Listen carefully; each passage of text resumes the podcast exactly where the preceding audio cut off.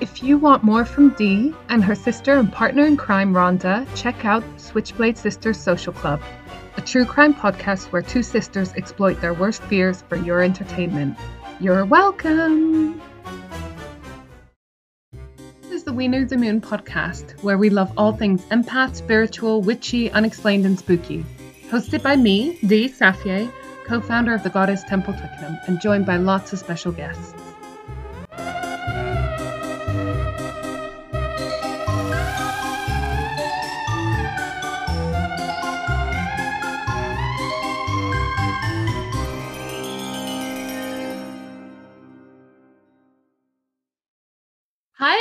Everyone. This is Dee from We Knew the Moon, where we love all things empath, spiritual, witchy, unexplained, and just generally spooky. I'm joined today again by my sister, Rhonda Safia Angeles. Hi. Hi, everyone. Oh, welcome back. I love recording with you. I'm here for a hostage takeover. yeah. If you want to watch the videos of this podcast, and trust me, you do, because my sister's facial expressions are just hilarious then sign up on our Patreon for any amount per month um, to get access to all season four videos. That's patreon.com forward slash we knew the moon. I'll put the link in the show notes. Can I just interject? You will anyway. For those Patreon subscribers and future Patreon subscribers, not only are my facial expressions hilarious, but I did my hair cute today. I put on makeup for you guys today. I put on a pink dress for you guys today. If that isn't worth subscribing to Patreon for, I don't know what is. There you go. I made an effort for you guys. She does look cute. And you get a nice view of her garden with her hilarious um, uh, pot plants, I guess. The the oh, in the urinals. Yeah, urinals. Yeah. when she moved into the house, there was these super interesting, um, like uh, plant holders uh, on the fence, and then we realized they're Victorian right urinals. behind me, right there for Patreon subscribers. You can see my uh, pot plant urinals. I uh, was very proud of them when I moved in because I thought, wow, I've got Victorian pot plants. Wow, that's really nice of the you know the uh, previous owners to leave those for me and then i googled them and they're they're actually urinals they are victorian but they are urinals there you go amazing they look gorgeous yes so that's a, a special little something for our patreon subscribers when you were here last time, we recorded an episode on Stockholm Syndrome. So do check that out.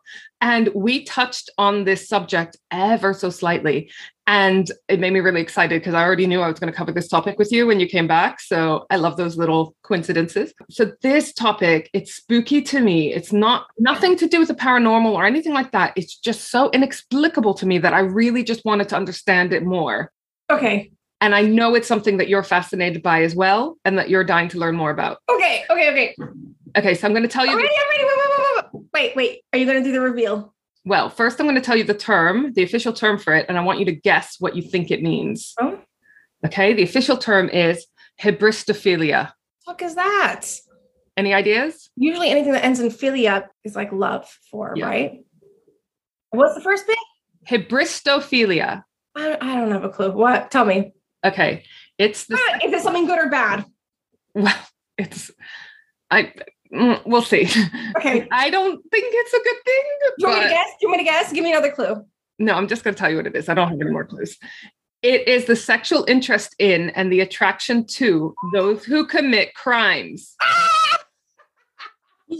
oh my God. There's a name for it. There's a fucking name for everything it occurs more often in women than men, and it often leads to something called MWI relationships met while incarcerated.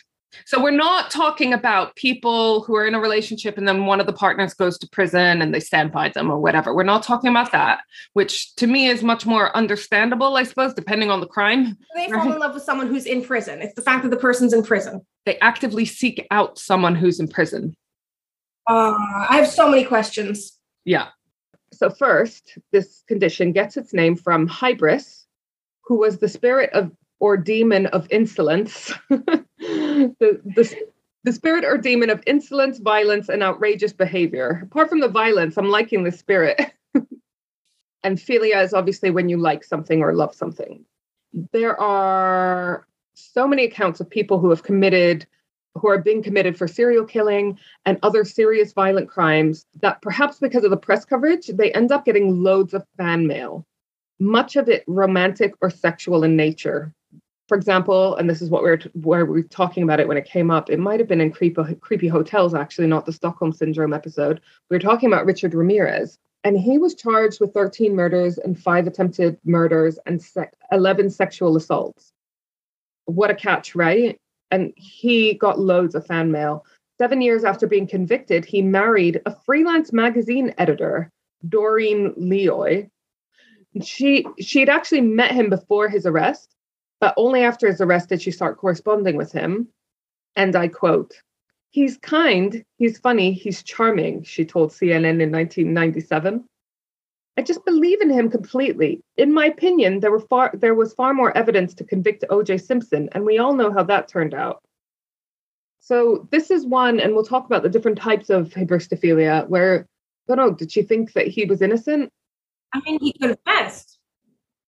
Yeah, and I mean, he was convicted not just of one or two, but of a lot and he wasn't shy about it and he was proud of it actually from what i've heard in podcasts and netflix documentary. This guy was like you know has shown no remorse from what i understand in interviews he did after he was put in prison. Yeah. So look i i'm really i know i'm struggling. I'm i'm on the sort of borderline of leaning over into victim blaming. We will talk about why these mainly women end up with this condition but I have to confess, I just I'm str- I struggle to understand it. I know, and this is the thing. It fucking frustrates me. I think why it frustrates me in general when women let men treat them like shit. I don't understand it. Don't understand it at all. I don't fucking understand it. And I know that's like I need to understand people's situations a bit better. Well, listen, I've had boyfriends that have treated me not well. Mm. I can totally get how you get into a situation where you're like, oh, but we have good times, blah, blah, blah. But this to me is different because they're actively seeking out someone who they know is convicted of these horrible crimes against women. Like they, you have the proof in advance. The victim blaming, it's like problematic because I'm instantly frustrated by them. And in general, I just think no one should be treated fucking poorly men as well shouldn't be treated poorly by women, but women should have the bare level expectation of like respect and be, to be treated well. But then I feel bad because I think, okay, but if they weren't shown that growing up, I want to know the backstory because the backstory. Yeah, we'll get to it because I'll talk about some of the similar characteristics of these mainly women. Many of the jailed Manson family members, because you know Charles Manson may or may not have been involved directly in some of the murders, but he was basically a cult leader and got his minions to perform most of the vile acts. Mm-hmm. Many of those members have been married, some of them multiple times while in jail. Mm-hmm. Then Ted Bundy, this story is just like cuckoo bananas. Carol Boone was a single mom. She already had one kid who was a bit older. Mm-hmm. they actually met before he was arrested Mm-hmm. When he was working in Washington on the search to find the missing women that he himself killed.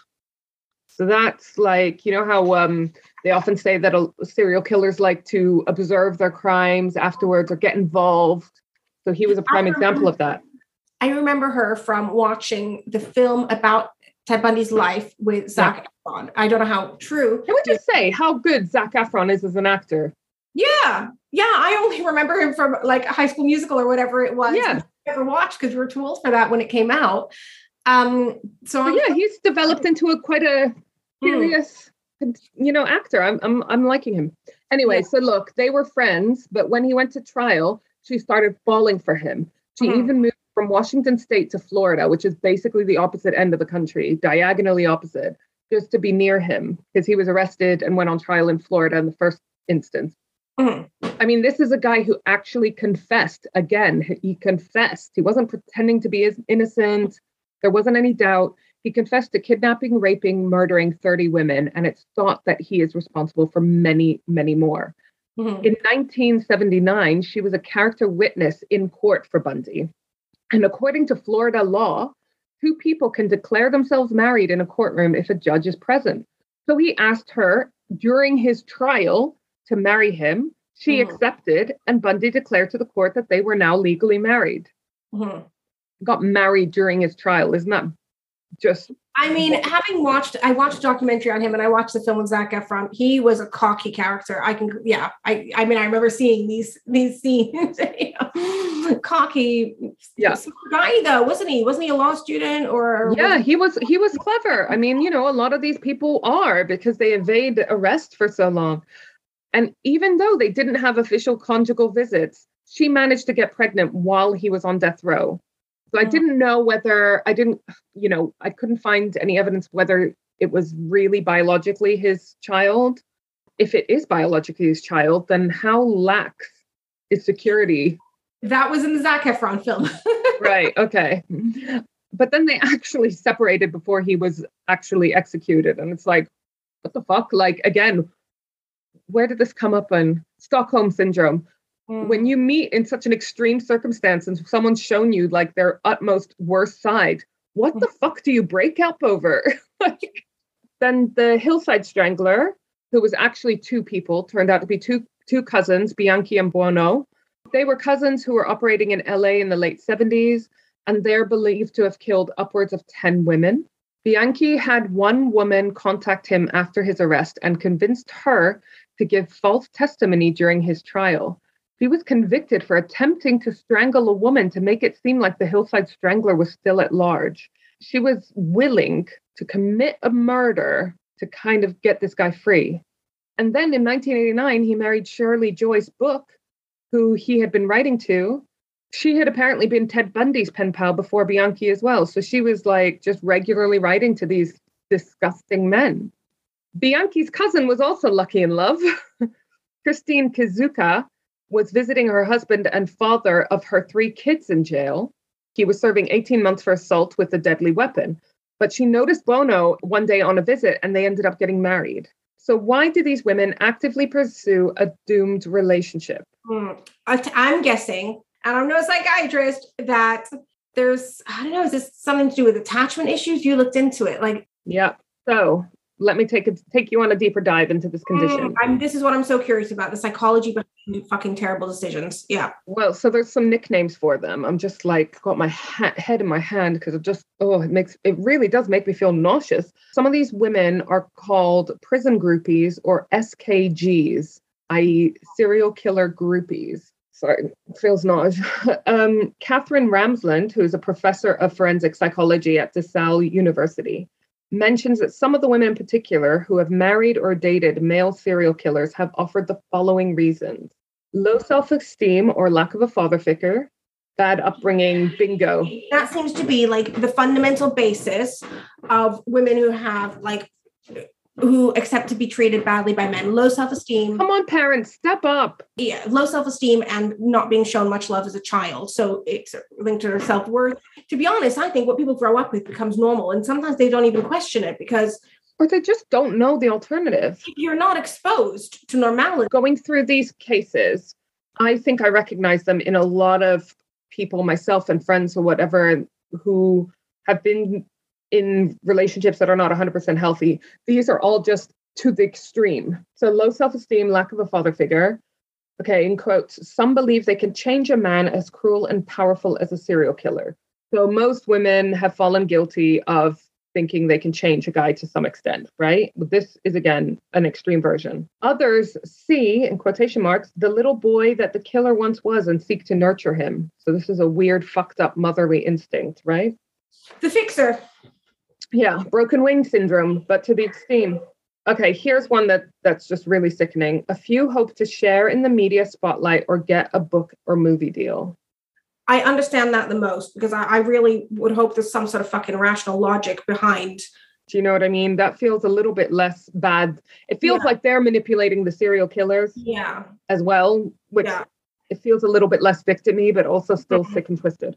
Yeah. Then there's the notion of the perfect boyfriend. She knows where he is at all times, and she knows he's thinking about her. While she can claim that someone loves her, she does not have to endure the day to day issues involved in most relationships. There's no laundry to do, no cooking for him, no accountability to him. She can keep the fantasy charged up for a long time. Wow. Interesting you mentioned those. I have heard this personal anecdote, and somebody actually cited those exact reasons for not being unhappy their partner was in prison. Yeah, you don't have to deal with a lot of the day to day boring bullshit. You know where they are? They can't cheat on you. Well, they can. Well, But they can, you, you know where they are. you can live a single life pretty much. They might be writing you lots of letters, calling you, and so forth because they're fucking bored because they're in prison. Your status in their life is heightened because there's very little in their life. So your importance is somewhat elevated now. Some others offered reasons along the lines of some mental health experts have compared infatuation with killers to extreme forms of fanaticism. They view such women as insecure females who cannot find love in normal ways or as love avoidant females who seek romantic relationships that cannot be consummated. Again, like feels borderline victim blaming. But psychologist Leon F. Seltzer has offered explanations for the phenomenon of male serial killers attracting female sex partners based on evolutionary psychology. This this theory kind of feels like it makes sense, but it's also again uh, like nauseating. That's the na- the term for this. It's going to be the common theme in all of this. It's nauseating. It's weird. It's uncomfortable. Okay, so listen to this. Evolutionary psychology, right? That's like survival of the fittest, blah blah blah. Serial killers, in his view, are cases of alpha males that tend to attract women. This is because such males were good at protecting women and their offspring, according to evolutionary history. But these men are killing women. That's what I don't get. He says women today may consciously realize that it's unwise to date a serial killer, but they're nevertheless, nevertheless attracted to them.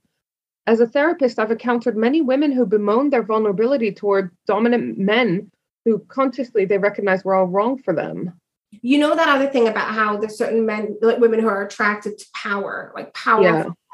Is does that play into it too? That if this is their weird instead of going for like a powerful CEO of corporate corporation, they're thinking, oh, this is the equivalent, a bad boy equivalent, a very powerful, you and know. kind of probably a much more attainable.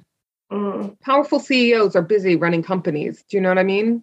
yeah. These guys are bored in prison. So this is like, is it the same logic as women who are attracted to power, Yeah. powerful men, um, Mhm. but just a twisted interpretation? And again, we all have it to an extent. I just feel like this is probably to the extreme, right? Mhm. So there's two kinds of hist- hybristophiliacs. There's the passive hybristophilia, the groupies. They'll write letters, they'll find these criminals hot, but they're not really willing to take part in criminal activities. They often make excuses for the criminal's behavior or believe them to be innocent.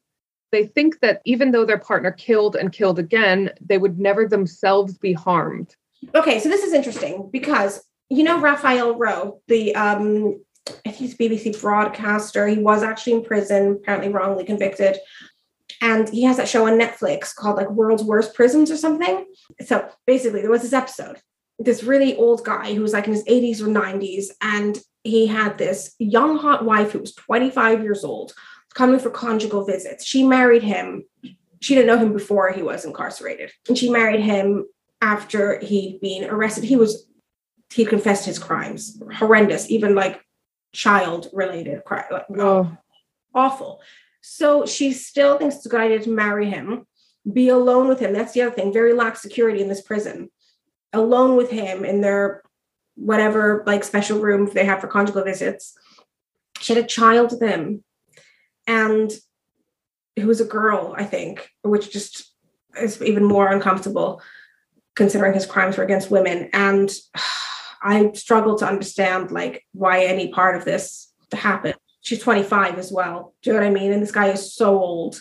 So what the fuck is going on there? well, another characteristic of passive hybristophiliacs is that they think they can change their partner. Yeah, I mean, she didn't seem unhappy about her partner. So I can kind of understand these mainly women because you can understand how someone damaged from an early age might have this broken wing syndrome. It's just that this is to the extreme. But Mm, then you have aggressive aggressive hybristophiliacs. They're happy to help out their partner with their criminal activities. Just like the hillside strangler wife trying to strangle a woman to make it look like her partner was hit, was innocent, or the ones that smuggle stuff into prison, lie in court, etc cetera, et cetera. mm. So Sheila Isenberg wrote a book. I will post all the links in the show notes um, for all the books, the references mentioned. Women Who Love Men Who Kill. mm-hmm. in which she interviews numerous hybristophiliacs. She says these women were seemingly normal teachers, nurses, wives, you know, editors, as you are yourself. Um, but she found that many of them, however, had a history of abusive and violent relationships. You know that's going to come up in their backstory. You just know it. Yeah. Some of these women knew the exact nature of their relationships. That is, that it was morally wrong to be in love with a serial killer, while other women were extremely delusional and had idealized fantasies of their relationship. So that's interesting that some of them were like, yeah, I know it's wrong and fucked up. I know, but I still love him. Ugh. So, is there a treatment? Well, sadly, treatment is not often requested. Mm-hmm. There's nothing illegal about the passive form of a hybristophilia. There's nothing illegal. It's actually yeah, there's nothing illegal. It's like searching out prisoners and writing to them as long as you're not yourself committing any crimes, as long as you're following the rules of the prison visits and the blah, blah, blahs. So, unless they get busted for some kind of aggressive hybristophilia, smuggling something into prison, or like that lady who tried to strangle a guy to make the hillside strangler, who tried to strangle a woman to make it look like her partner was innocent. In those cases, if they get busted, some kind of treatment might be enforced, but it's not often sought out. Mm-hmm. But here are some of the treatments that might be used in combination psychotherapy, cognitive behavioral therapy, orgasmic re- reconditioning, which is exactly what it sounds like, individual expressive support, supportive psychotherapy, group therapy, which like a 12 step program like AA, but for sex addicts, hypnosis, and medications such as antidepressant, medical castration, mood stabilizers, etc. So there are kind of treatments. The problem is that most of these people who are hybristophiliacs don't see a problem with it. This is one thing I've noticed with, okay, on much less extreme scale, with women who have a repeated pattern of falling into bad relationships. They don't realize it's wrong, probably because they've grown up seeing that type of relationship. They haven't been exposed to functional, loving relationships that don't. Or have- what I think it is a lot of the time is that they don't know of an alternative or they don't believe that that alternative is realistic for them yeah yeah yeah but that's it they either don't realize it's wrong or know it's wrong but they don't what know what you're going to do about it yeah. That's life. Yeah. Would rather are more comfortable with the problem than the solution. Do you know what I mean? They're more comfortable being in that dysfunctional relationship. With That's it. It's comfort zone thing, isn't it? Than actually doing something about it. It's hard going through therapy and breaking generational curses and looking at your shadow side. It's hard. It's hard work. Everyone has people in their lives who have bad relationships that they just can't seem to break that cycle. Anyway, so let me ask you this. What kind of reaching out to a prisoner do you find acceptable? I mean, it's not something I would do, to be honest with you. Like, unless it's a political prisoner and they're, you know, I mean, in Palestine, we have many who shouldn't be incarcerated. And who are not charged even, let alone convicted of anything. Yeah. Unless it's that sort of situation, I, I don't fucking understand it. A guy who's, you know, I do know somebody whose mother is not a missionary, but I'm guessing, to be honest, maybe, yeah, um, maybe that is the right term, who goes into prison to speak to prisoners to sort of try to rehabilitate them. So I kind of understand that there there's some yeah. sort of well, that's what I, the conclusion I came to. Did you know there's a website called Write a Prisoner? Most of the websites I found that were like this were based in the States. So obviously I had a little nosy, right? You can search. So this is Write a Prisoner website. Mm-hmm. You could like search, for, for yes, you could search by location, race, religion, gender, and age range. You can't actually search by type of crime.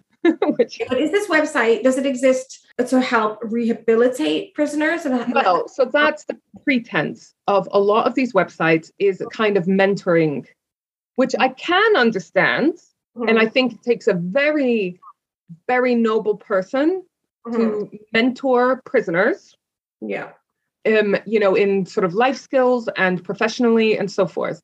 I, I, believe in rehabilitation. Yes. And I mean, I don't believe that the prison systems here in the UK or in the States are geared up towards rehabilitation, but I would like to think that it was a possibility. And I think anyone yeah. that genuinely contributes to that, fucking amazing. So the amount of reoffenders, uh, it's a high percentage of people that reoffend after being in prison for, you know, prior. And it just shows you that the system is not working, you know, and it's it's different in other countries actually. There was like so many people on this website so I had to narrow my search a bit. So like I said, I could only really find American sites that allow you to search in this way. In the UK, it seemed different. You had to go through a charity where you get assessed to write to people in prison. And I think that makes much more sense. Mhm. I don't know what the assessment involves, but if it's any kind of like assessment on your current psychological situation and your ability to mentor these prisoners, I think that's amazing. And then it kind of sounded like they match you Yeah. to a prisoner based on your skill sets or what you have to offer, blah, blah, blah. So that, okay, that's that sounds very noble. Mhm. And it was all very much about keeping up morale and rehabilitation. Mhm. And I presume that those charities or those organizations are not linking you up with serious violent offenders, Mhm. especially if you're a woman and their crimes are against women or something like that. But even in the UK, there's nothing stopping you Googling a high profile case and finding out what prison a guy, someone is in. You Mm. can do that, right? And write directly to them. But in the States, like I said, it was much more loads of like private websites where, like this, writeaprisoner.com, where you can search by age, range, gender, etc. So I was on this American site. I thought um, I had to narrow down the search because there were so many prisoners on there. And we know that the States has a real high problem, a real, a massive problem with prisoners and their whole prisoner situation is just Mm. disgusting and we can't go into it. But um, I searched for New York because I figured it was easier to get to from London. Mhm. I fell in love, and New York is super cool. So I was like, cool, let's look in New York. Um, I put any race or religion, and I chose the age range between 35 and 49 because it felt, but at this point, it really felt like I was searching on a dating site. Yeah. And okay, some of them were specifically looking for housing assistance or professional counseling, which I admire if it's genuine. It's like, look, I'm stuck in prison. Let me try to better myself while I'm here. Yeah.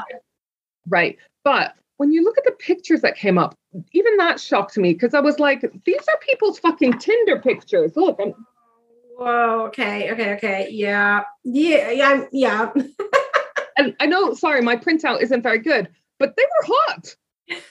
And these pictures of them are like with their muscle vests and everything. That was just the first six.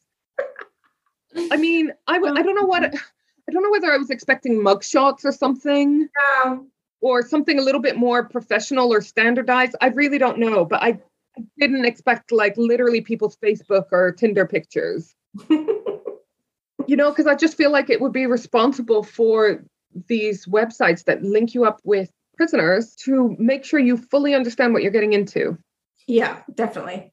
Like, please be cautious. And like I said, I didn't get very deep into the UK one, but I found prisoner pen friends and prison fellowship. And it wasn't like searching a da- database. You apply and you get approved. Mhm. So assume I assume that both the potential pen friend and the prisoner are both assessed, and the aim is with ass- assisting with rehabilitation. So I didn't get very far because obviously I'd have to register, blah blah blah. But that just sounds a lot better. So in popular culture, this phenomenon is also known as the Bonnie and Clyde syndrome. Mhm. Let remind you of the Bonnie and Clyde story, just because it is so full of twists and turns. Bonnie Parker was born in 1910. Clyde Barrow, 1909. They both died in 1934. So, FYI, they died on the same day. So, you know, something dramatic is coming up. They were a criminal couple and they also had their gang. They traveled through states causing trouble. They robbed banks, shops, and weirdly, rural funeral homes. They were ambushed and shot to death in Louisiana on the 23rd of May, 1934.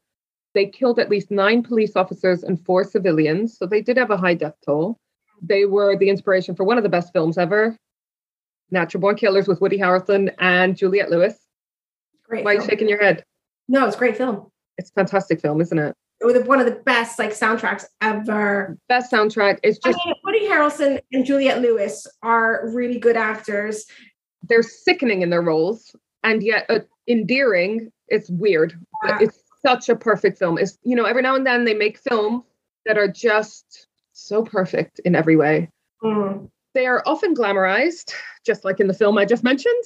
Bonnie had, surprise, surprise, a troubled past. she dropped out of her second year of high school and married Roy Thornton when she was 15. Mhm. They separated a few years later, but never officially got divorced. In fact, Bonnie wore her wedding ring till the day she died. Maybe she just liked the ring. I don't know. Clyde, too, surprise, surprise, had a difficult upbringing. Also from Texas, grew up very poor. And remember, this is like Great Depression era. Um, he was one of seven children. He was first arrested when he was 17 for failure to return a rental car on time, which is a very odd first arrest at 17. Then he was next arrested for stealing turkeys. Mhm. He then embarked on a career of robbing stores and stealing cars. He met Bonnie in 1930s. They started dating immediately, but had to take a break while Clyde went to jail for a minute for stealing a car. He was still only 21. He escaped from prison using a gun that Bonnie smuggled him in. Mhm. See, this is why I don't think it's hyb- hybristophilia, because they knew each other Before, huh? before he went to jail, but I suppose he already had a criminal record and she was interested in him. But it wasn't yet a violent criminal record. I'm sure he had a gun while he was robbing the stores, but as of yet, he's not hurt anyone or killed anyone physically.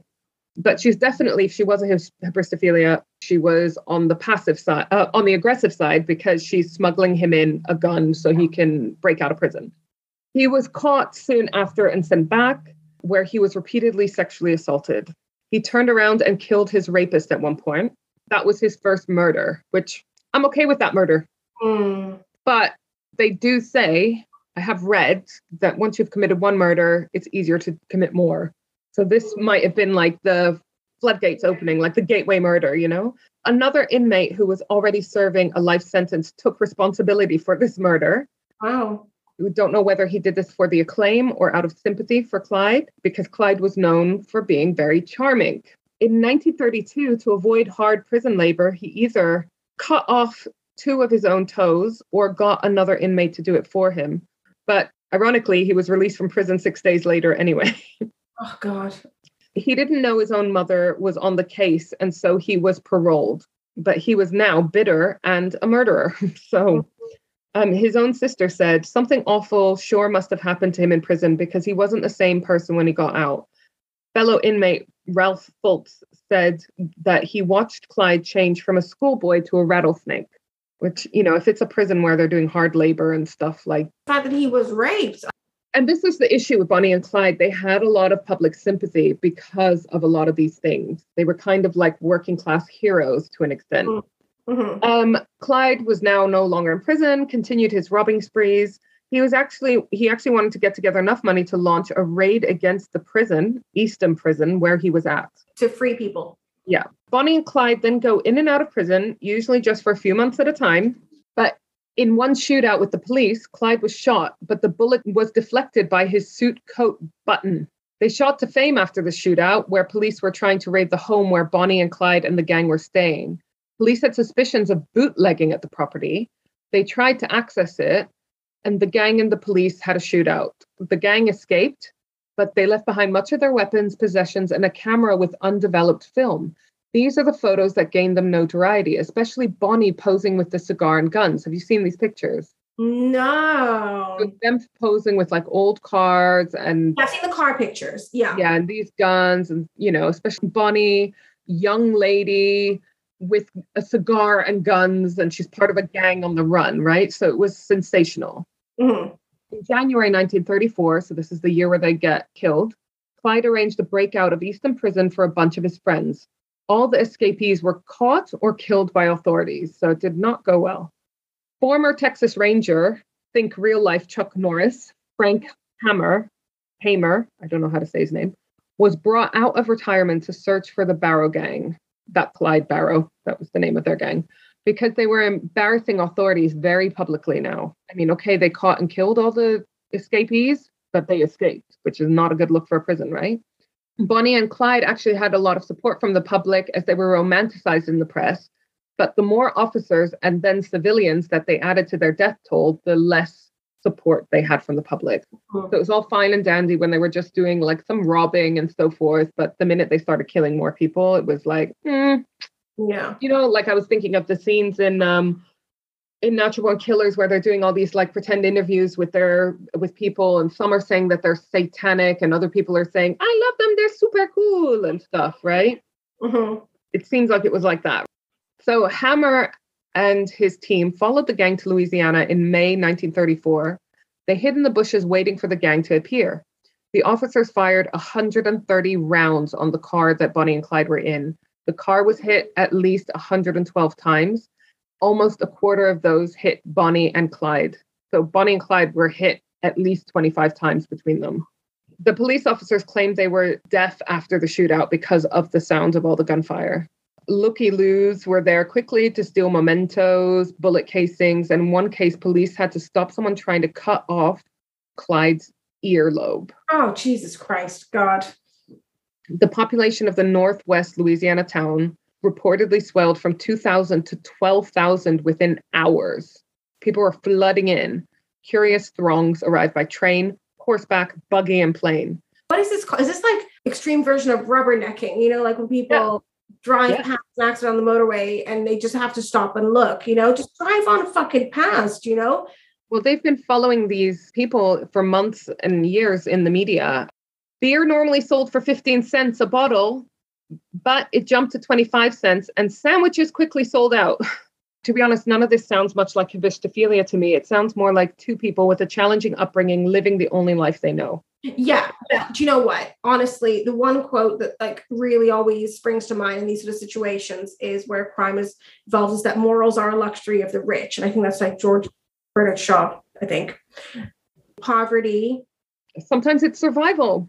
And sometimes it leaves you with very little choices. So I think this is why they initially had so much public support because probably a lot of people were feeling what they were feeling. but for me, this case, and again, not a psychiatrist or psychologist, but it sounds a lot like a condition that is often confused with hybristophilia that also fascinates me. And that is a condition called folie à deux. Folie à deux, or in English, folly of two, is hmm. also known as shared madness, shared psychosis, or shared delusional disorder. And again, I don't even think this is 100% Bonnie and Clyde. I think Bonnie and Clyde were just kind of probably sane, but just desperate. Yeah, and sometimes situations get carried away. I know, like, sometimes it's very tempting to give everything a name and a diagnosis. And I am a fan of diagnoses, by the way, labels. I not think I don't think they're bad, but it started off as petty crime and it kind of escalated. So, Yeah. were they born psychotic, narcissistic, all these things? Probably not. It sounds like it started off as petty crime. Desperate situations, exactly. Poverty, growing up in poverty, and it kind of got out of hand, you know? I want to talk about this folie à deux anyways because it's just fascinating, right? So yeah, also known as shared delusional disorder, shared madness. It's a psychiatric syndrome characterized by shared delusional beliefs and even hallucinations. It doesn't need to be between romantic couples. It could be friends or family members. And it doesn't need to be just between two people. We even have folie en famille or family madness. If there's more than a handful of people that are affected, then it becomes known as mass hysteria. For example, check out the Salem witch trials episode to hear more about this. One of the defining characters is that normally the people have to be in close proximity, like geographic location to each other. Again, like hybristophilia, there's two kinds. Folie imposée is when there's a dominant person, the primary, like on below deck, the primary, inducer or principal, who starts having the delusional belief and then imposes it onto the secondary, acceptor, or associate i.e., this secondary person would not have become delusional if it wasn't for the influence of the primary. And if they are separated, the secondary's issues often resolve themselves without the need for medication. Mhm. So it's being like overly influenced, basically. Yeah. Someone who's malleable. Exactly. So, for whatever reason, person A becomes delusional, and for whatever reason, person B is susceptible to taking on those delusions. But if they're separated, then person B will stop having those delusions. In folie simultanée, simultaneous folie, the two people are peers in their delusion. They are often referred to something I identify hard with as morbidly predisposed, and they seem to trigger each other. So, two people having delusions, but they're feeding off each other. There's no primary and secondary. Mhm, mhm. Now, just to be clear, delusions are described as fixed beliefs that do not change even when a person is presented with conflicting evidence. It's not entirely known what causes these shared delusions, but stress and social in- isolation play a role. Shared delusional disorder is diagnosed using the DSM 5, which is the Bible of mental health issues. And according to this, the patient must meet three criteria. They must have a delusion that develops in the context of a close relationship with an individual that has already got an established delusion. The delusion must be very similar or identical to the one already established by the primary case. And the delusion cannot be better explained by any other psychological disorder, mood disorder, etc., etc. It's most commonly found in women with slightly above average IQs. Interesting. Okay. So not stupid people who are isolated from their families and who are in relationships with dominant person who has delusions. Treatment comes in the form of therapy and medication. So, do you want to hear some cases? Yep. In May 2008, so fairly recently, the case of twin sisters Ursula and Sabina Eriksson. Ursula ran into the path of, on, of an oncoming articulated lorry, sustaining severe injuries there's a really good uh, my favorite murder podcast episode about this so i'll link to that as well. Sabina the other sister then immediately duplicated her twins actions by stepping in the path of an oncoming car. Both sisters survived the incident but with severe but non-life-threatening injuries. It was later claimed that sabina the second sister was a secondary sufferer, sufferer of folie à deux influenced by the presence or perceived presence of her twin sister ursula the primary but did she think Ursula had died? I don't know because that would play a big role for me. yeah, me. She thought her sister was dead and she couldn't live without her sister. Then that was potentially a suicide attempt from the second sister. Yeah, but does that still come under folie à deux? Okay. I don't know. Hmm. Sabina later told a police officer at the station, We say in Sweden that an accident rarely comes alone. Usually at least one more follows, maybe two. However, upon her release from hospital, Sabina behaved erratically before stabbing a man to death. So, story. we need a backstory. Exactly. There's a really good TV episode of Lore on this case, the murder of Bridget Cleary. In uh-huh. 1895, so an older case, Michael Cleary convinced several friends and relatives that his wife, Bridget Cleary, was a changeling who had been replaced by a fairy they assisted him in physically abusing her to cast the fairies out before he ultimately burned her to death shortly afterwards. Mm-hmm. So, again, this was gone down in the books as folie uh, en masse. Christine and Leah Papin, these are two French sisters, and it was this episode of My Favorite Murder that I heard first ever in my life. And you know how I love that podcast. I'm going to listen to it today. Yeah. This episode. Two French sisters who were live in maids who were convicted of murdering their employer's wife and daughter in Le Mans, France. On the 2nd of February, your birthday, 1933. Mm-hmm. This was actually, um, yeah, the first episode I listened to, and it creeped me out so much that it got me addicted to this oh, podcast. Oh, okay. Mm-hmm. I will always remember it because of the fact that they gouged out the victim's eyes. Yeah. Oh, okay. Do you know what? I always wonder, like, when several people go crazy and they all live in the same home, is it something environmental? Is it like lead poisoning in the water? Yeah, well, that's the thing. That's why it can't be explained by anything else. If it can't be explained by any of those things, then it can be marked as mass hysteria or whatever. But yeah, there's a load of cases of mass hysteria in the past where people have attributed perhaps to encephalitis or a bunch of other um, like swelling of the brain that might come from either food or the environment or whatever. So yes, definitely. So here's a case, the Burari deaths where a family of 11 members were found hanging in their homes in Delhi. Yeah. Oh my God. on Netflix and I didn't watch it because apparently it's so haunting. Yeah. It was ruled as a case of shared psychosis or folie en famille again with that i was wondering how could they all suffer from the same psychological condition? Is it hereditary? Is it environmental? Like i want fucking well answers. apparently and i didn't realize it was an episode on uh, it was a series on, on netflix. I'm going to watch that. Oh, and it was led by the youngest son of the matriarch. So he was the primary apparently and the others were the secondaries. Mm-hmm. So I was looking a little bit at the difference between hybristophilia and à deux because they are clearly very different with some similarities yeah, so I went to an amazing lecture recently, Jennifer Reese, and it was so funny because it was a lecture on psychology of serial killers because it really divided my friends. Some people like you were like, "Oh my god, I wish I could come," and other friends were like, "Um, okay, are you are you okay?"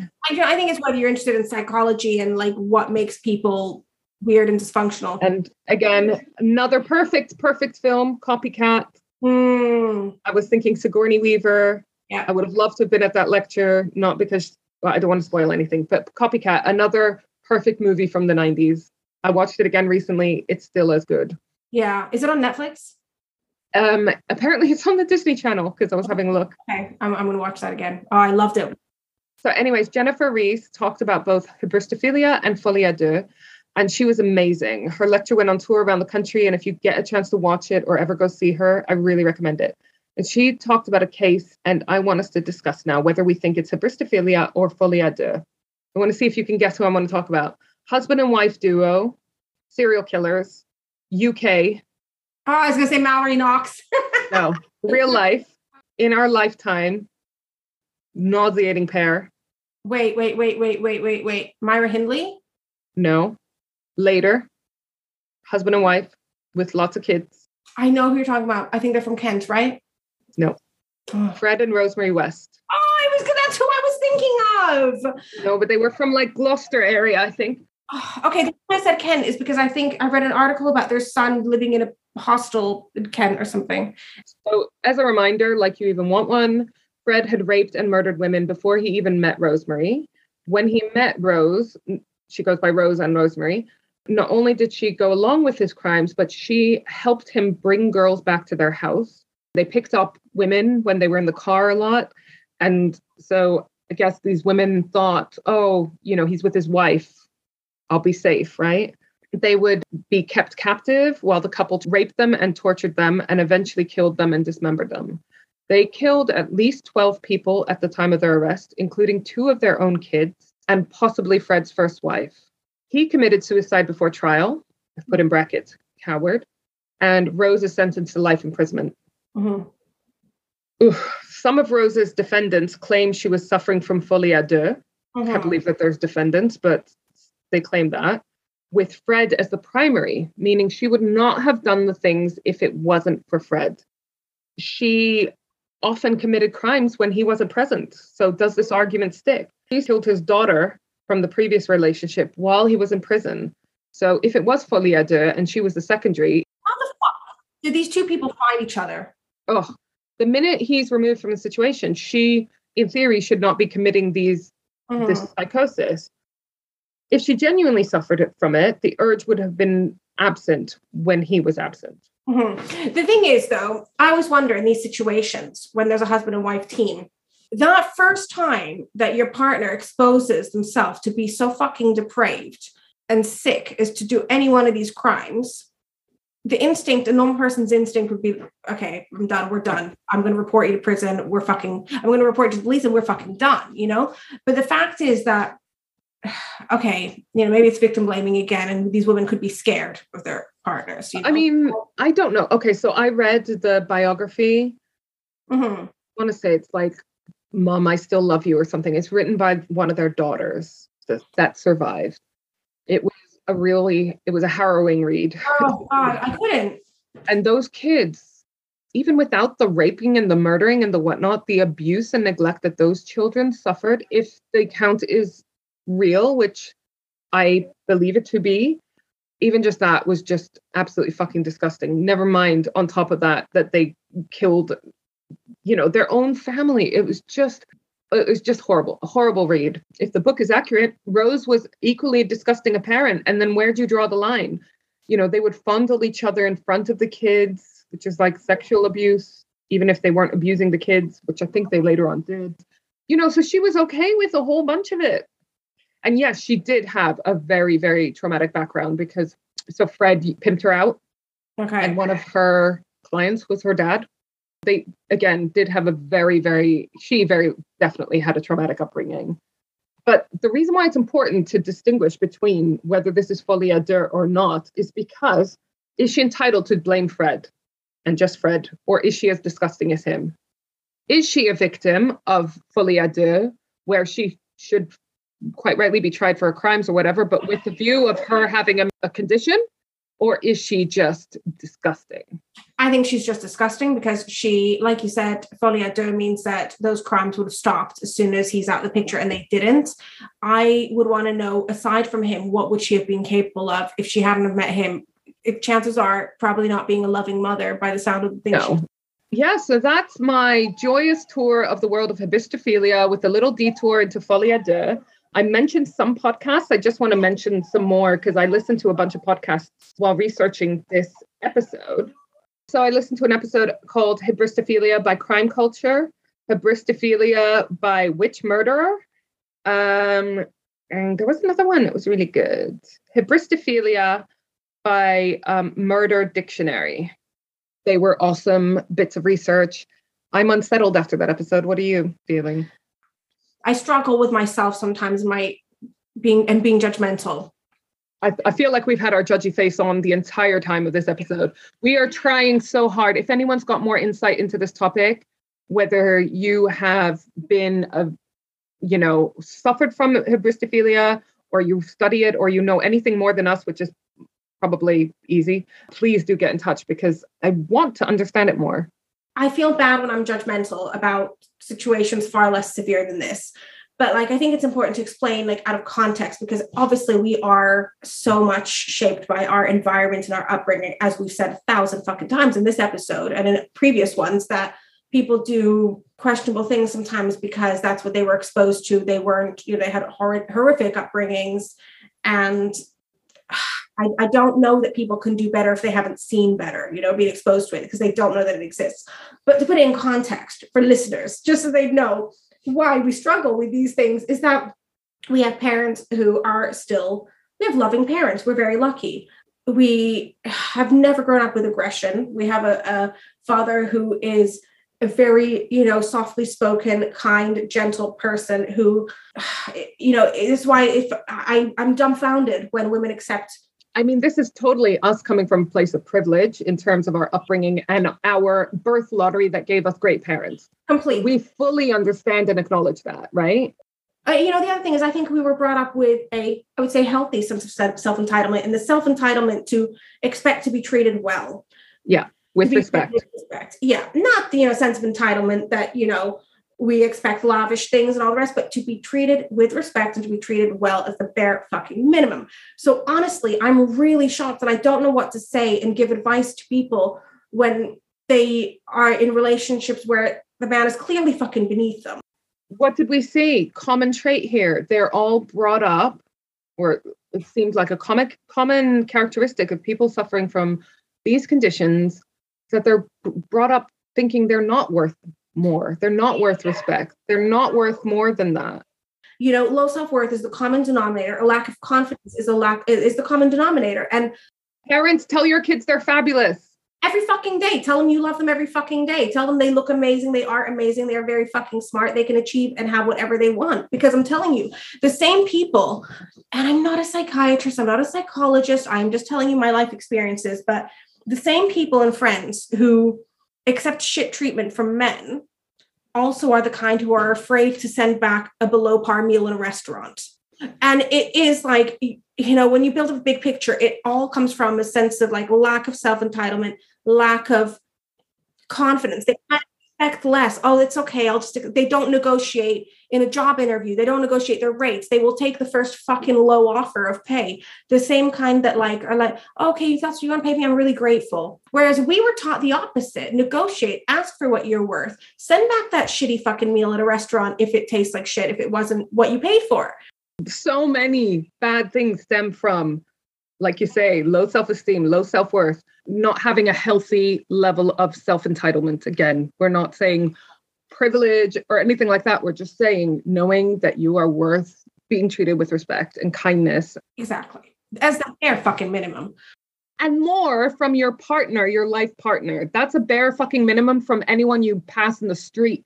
If it's your life partner, they should be doing the, more than just giving you the bare minimum of respect. The thing is, you can forgive a lot in a partner. Yeah, you have to because people are human. But if you if they treat you well, they treat you with love, they treat you with kindness and respect, then you can forgive.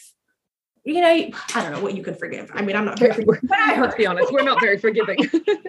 I mean, no one wants a Ned Flanders except for Ned Flanders' wife. But going for a guy who's committed like horrific, horrendous crimes, it's another level of chasing a bad, a bad guy, you know, a bad boy. I don't know. I hope this was an inspirational message for people. I said more about us than anyone else, to be honest. All right. Well, thank you so much. We're going to have you back next episode. We will see you next week. Bye. Bye. For listening. Bye. We Know the Moon is the official podcast for the Goddess Temple Twickenham. Don't forget, you can find us on Instagram, Facebook, Twitter, and Pinterest. You can also visit our website, weknowthemoon.co.uk, for all of our upcoming events and merch. If you sign up for any amount on our Patreon, you'll be able to watch our video recordings of our podcast from season four onwards, with all the raw bits. That usually means more swearing. Thanks for listening.